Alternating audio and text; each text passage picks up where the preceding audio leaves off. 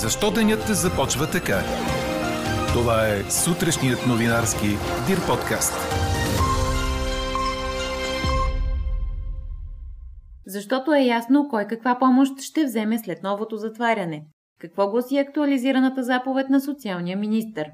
Цветана Пиронкова продължава към основната схема на Мастърс турнира по тенис в Майами. А може би защото съдят за втори път сладкар от Колорадо. Първо отказал да направи сватбена торта за еднополова двойка, а новото дело заведе трансджендър. Говори Дирбеге. Добро утро, аз съм Елза Тодорова. Чуйте подкаст новините тази сутрин на 23 март. Предпоследният вторник от март ни посреща с температури от минус 2 до плюс 3 градуса. В източна България ще остане ветровител с умерен вятър от север-североисток. Облачността ще бъде значителна, с по-съществени разкъсвания и намаление след обяд над източните райони. Там ще духа слаб да умерен северен вятър, докато в западната половина на страната вятърът ще се ориентира от запад. На места в Дунавската равнина ще превали слаб дъжд, а около планините е слаб сняг. Дневните температури ще са от 3 до 8 градуса на места по поречието на Дунав и на юг и малко по-високи. Такава е прогнозата на синоптика на Дир подкаст Иво Некитов. Ако ви се е наложило да излезете принудително в неплатен отпуск заради новото затваряне, е добре да знаете какво гласи актуализираната заповед за държавни компенсации по проект Запазиме.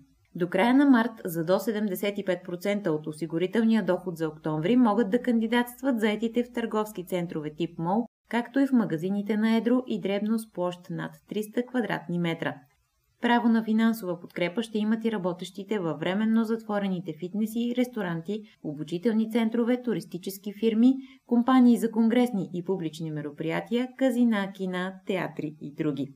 В сайта на социалното ведомство е публикувана и цялата заповед. А ето какво сочи статистиката за заболеваемостта у нас през последното денонощие. Положителните проби са 23,7 на 100 от направените 18 808 теста. Това е 8 пореден ден, в който положителните тестове са над 20%. Най-много новозаразени има в София, Пловдив, Варна и Стара Загора. Над 8600 души са в болница, излекуваните са 2260, поставени са над 7400 вакцини. Ако на този фон имате неотложна работа на Малдивите, от външното ни министерство препоръчват да си направите застраховка, която да покрива карантиниране и лечение в случай на COVID-19, както и да имате достатъчно средства за покриване на разходи по настаняване, храна и самолетен билет, отново в случай на карантиниране. Причината за предупреждението са сигнали за заразени на Малдивите наши сънародници. Спомняте ли си случая, в който на 9 годишно дете се наложи да поеме банковия кредит на майка си, която пък беше фатално ударена от кола на пътя? Според 24 часа кредитът на Юлия Ангелова на стойност 27 000 лева е бил изцяло погасен от застрахователя. Според изданието, компанията е превела и всичките над 2000 лева на 9 годишната дъщеря на жертвата, които тя преди това е платила под формата на вноски. Казусът предизвика полемика заради това, че застрахователят искаше да установи дали жертвата е употребила алкохол, макар да бе доказано, че вината за инцидента не е нейна. Първи коментар от българския евродепутат Илхан Кючук, който е сред санкционираните от китайската страна заради предполагаема намеса във вътрешните работи на региона Синцзян. През годините съм работил много постоянно в защита на европейските ценности, които включват правата и свободите. Изразявал съмнение, когато става въпрос за драстичното им нарушаване и по-специално на уйгурското мълцинство в Китай, заяви той за БТА. Кючук отбеляза, че заедно с евродепутати е бил сред инициаторите за издигането на професор Илхам Тохти за наградата Сахаров и предполага, че заради това попада в списъка с санкционирани. Общо десетима представители на Евросъюза и четири европейски организации станаха обект на санкции от Пекин. Сред тях депутати от Холандия, Литва и Белгия и учени от Германия и Швеция. Тези действия пък са отговор на европейските санкции за нарушения на правата на човека в Синициан, който отговор обаче от Брюксел определиха като неприемлив. Десет души загинаха при стрелба в супермаркет в Колорадо. Сред жертвите има и полицай, а предполагаемият извършител е заловен, съобщава Associated Press. Загиналият служител на реда пръв се е отзовал на сигнала за стрелба в магазин King Supers. Това е второ масово убийство в Съединените щати за последната седмица, след убийство на 8 души, в това число и 6 азиатки, в Джорджия от миналата седмица. Парламентът на Косово одобри Албин Курти за премьер на страната. По-рано той представи приоритетите си, като каза, че главните са борбата с корупцията и създаването на работни места в страната, която е с най-младото население в Европа и в която безработицата е около 30%. Той посочи и, че ако Сърбия не признае независимостта на Косово, двете кандидатки за еврочленство няма да нормализират отношенията си. Относно пандемията, Курти се закани да вакцинира 60% от населението на страната до края на годината, макар вакцинацията все още да не е започнала. Израел гласува на четвъртите си парламентарни избори за по-малко от две години. Около 6,5 милиона израелци с право на глас избират 120 депутати. На теория депутатският мандат е 4 години, но предсрочните избори там са често явление, отбелязва Франс Прес. Днешният парламентарен вод е четвъртият от април 2019 година в обстановка на разделение между партиите. Те не успяват да се разберат за съставянето на правителство или пък да се задържат заедно в управляваща коалиция. Четете още в Дирбеге.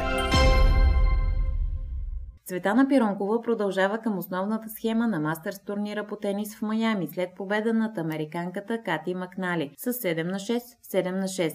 Във втория кръг на квалификациите първата ракета на България ще се изправи срещу съперничка от Беларус. Като победа в този матч ще прати Пиронкова в същинската част на турнира, съобщава Корнер. Виктория Томова обаче не стигна до второто препятствие в Майами след загуба с 6 на 4, 1 на 6 от чехкинята Тереза Мартинцова. Същевременно жребият за основната схема при мъжете определи за съперник на Григор Димитров във втория кръг победителят от мача между британеца Камеран Нори и японеца Юшихито Нишиока. Българинът е поставен като номер 9 в схемата и пропуска първия кръг. Чухте сутрешния новинарски Дир подкаст. Подробно по темите в подкаста четете в Дирбеге. Какво ни впечатли преди малко? Сладкар от Колорадо, който спечели частична победа в Американския върховен съд преди три години, след като отказа да направи сватбена торта за еднополова двойка, отново се явява като ответник в съдебно дело. Този път е заради торта за рожден ден на трансджендър жена, съобщава Associated Press. Отъм Скардина поискала торта, сини отвън и розова отвътре, в чест на смяната на пола си през 2017. Тя искала да провери дали сладкарят държи на думата си. На първото дело той твърдял, че е отказал да направи сватбена торта за еднополова двойка, тъй като е християнин и ставало дума за религиозна церемония. Затова пък би продал всякакъв друг продукт. Отказал обаче тортата за смяната на пола, тъй като според него това не е повод за честване. По същите причини Джак Филипс отказвал и сладкарски изделия за Хелуин. А какво ще кажете за това? През последната седмица остават високи цифрите на заболелите от COVID-19 у нас. Така, например, вчера 20 на 100 от тестваните се оказаха положителни, а днес процентът е дори още по-висок. Според ежедневните данни от единния информационен портал се повишава и броят на приятите в болница, появяват се и съобщения за подмладяването на вируса. Ето защо днес ви питаме, притеснявате ли се от данните за COVID заразените? Гласувайте и коментирайте по темата в страницата на подкаста. Най-интересните ваши мнения ще цитираме в обедния новинарски подкаст точно в 12. Ако желаете лично да споделите мнение по темата, да изпратите новина или да предложите идея, пишете ни на имейл podcastnews.dirbg, като оставите име и телефон за обратна връзка. А ние четем и приветстваме всички ваши отзиви. Слушайте още, гледайте повече и четете всичко в Дирбеге.